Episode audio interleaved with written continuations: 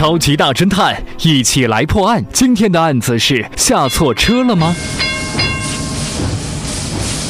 列车就要到站了，这个站很小，停车时间很短，旅客们急匆匆地下车去。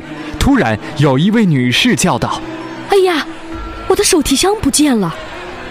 你好，女士，我是杰瑞探长，你不要着急，看看是不是有人拿错了。